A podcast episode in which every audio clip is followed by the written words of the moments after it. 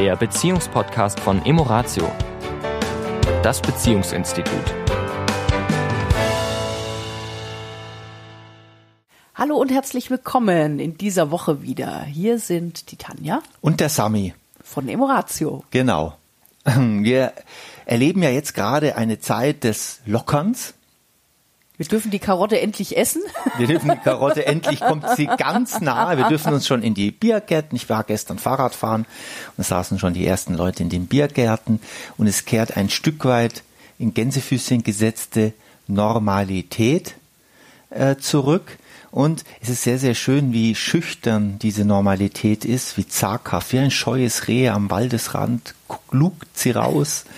Ja, weil wir natürlich die gesetzlichen Vorgaben eine Sache ist, aber unser Gefühl von Vertrauen, von äh, die Sorge, ist das wirklich jetzt vorbei, was auch immer das war, wie, wie geht's jetzt weiter, ja, und da erlebe ich ganz unterschiedliche Menschen, die da ganz unterschiedlich damit äh, umgehen. Ich lasse jetzt mal die paar Prozent weg, die von die Verschwörungsgeschichten, das möchten wir hier nicht bearbeiten, sondern ich gehe jetzt mal ganz einfach von den Menschen aus, die da ganz, ganz konkrete Sorgen haben.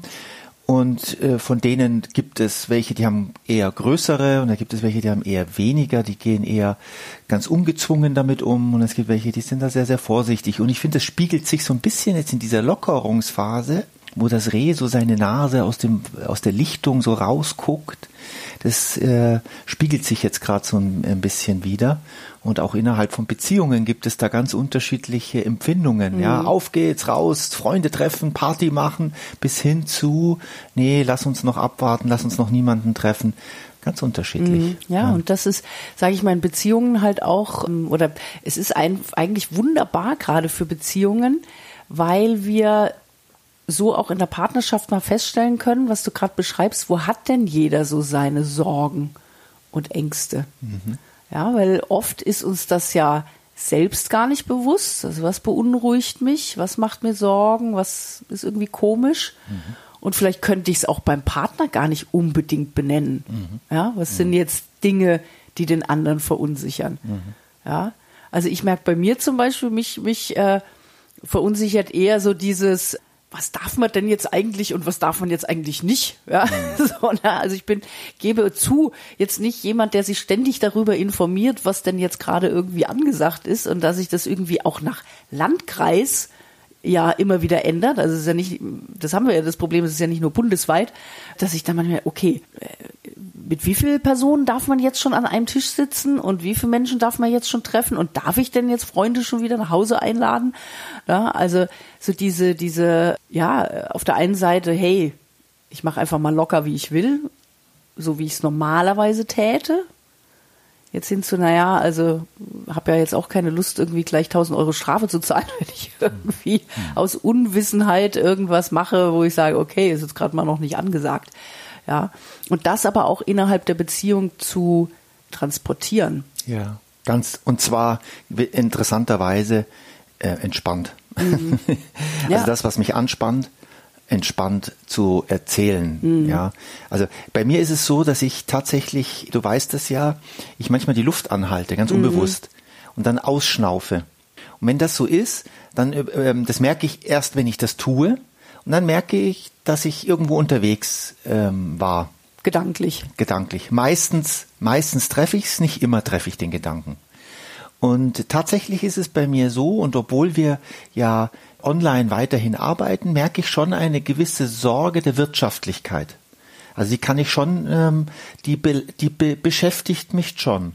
Und Jetzt, jetzt, jetzt hat es mehrere Komponenten und ich finde es ganz interessant, darüber nachzudenken. Also es gibt ja ganz viele, die sagen, es gibt ein, eine, ein Vor-Corona und ein Nach-Corona-Arbeitswelt. Und bei unserer Arbeitswelt ist es eben so, dass wir jetzt in den letzten acht Wochen sehr viel online gecoacht haben. Am Bildschirm. Und das hat ja ganz viel Schönes auch. Ja, also äh, wir müssen nicht ins Auto steigen, müssen nicht losfahren, sondern wir sitzen in unserem schönen Büro hier, gucken raus äh, ins Grüne und können dabei mit anderen Menschen arbeiten. Was ich persönlich sehr, sehr schön finde.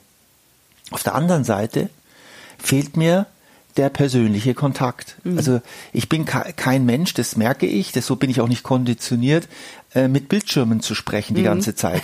Sondern ich möchte gerne, auch wenn in, in diesem Bildschirm zwar Menschen sitzen, Menschen, also vermeintlich mehrere, gestern waren es mehrere hundert Kilometer, äh, Menschen sitzen und das auch äh, trotzdem eine Verbindung schafft. Ich mhm. merke, da ist ja trotzdem Verbindung. Äh, ist es nicht das Gleiche, als wenn wir wirklich physisch in einem Raum sind. Ja. Und ja? mir geht's jetzt vielleicht an der Stelle nochmal um dieses Thema Ängste und Sorgen. Na, also können wir jetzt sagen, das ist jetzt alles, alles Pillepalle. Mhm. Ja, was ist mit denen, die wirklich richtig panische Angst haben, zum ja. Beispiel nicht mehr vor die Tür zu gehen? Ja. Weil wirklich Ansteckungsgefahr.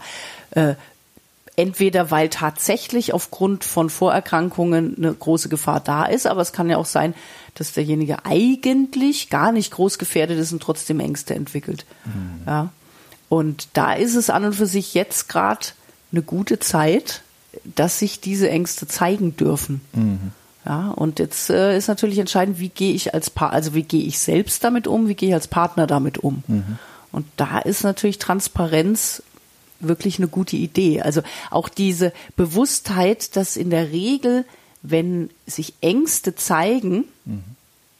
und wir sie nicht wahrnehmen, sie einfach eigenartige Verhaltensmuster hervorrufen können. Ja.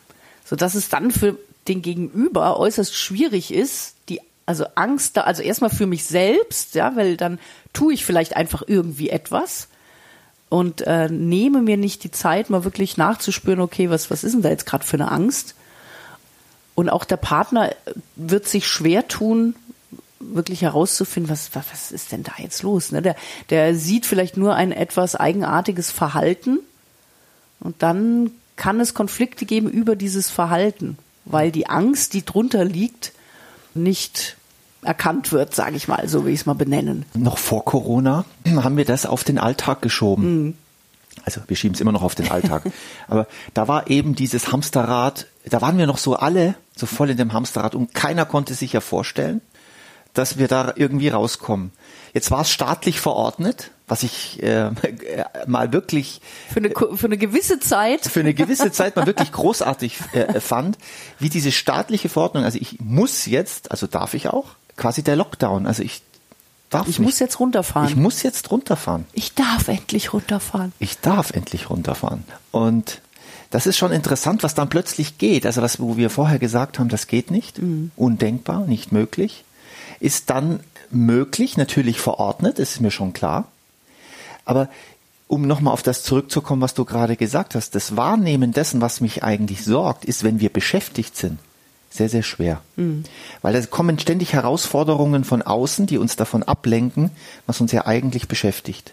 Und jetzt war vielleicht eine Zeit der Besinnung auch, wirklich Besinnung, nicht, ich meine nicht das weihnachtliche Besinnen, weil da war, da ist keine Besinnung. Weil also, da ist auch schon wieder ein Hamsterrad in der ist, Regel. Das ist für mich nochmal Hamster, da wird das Hamsterrad nochmal richtig angeschoben in dieser Zeit. Ja. Sondern das war jetzt mal wirklich eine besinnliche mhm. Zeit für viele, nicht für alle, aber für viele.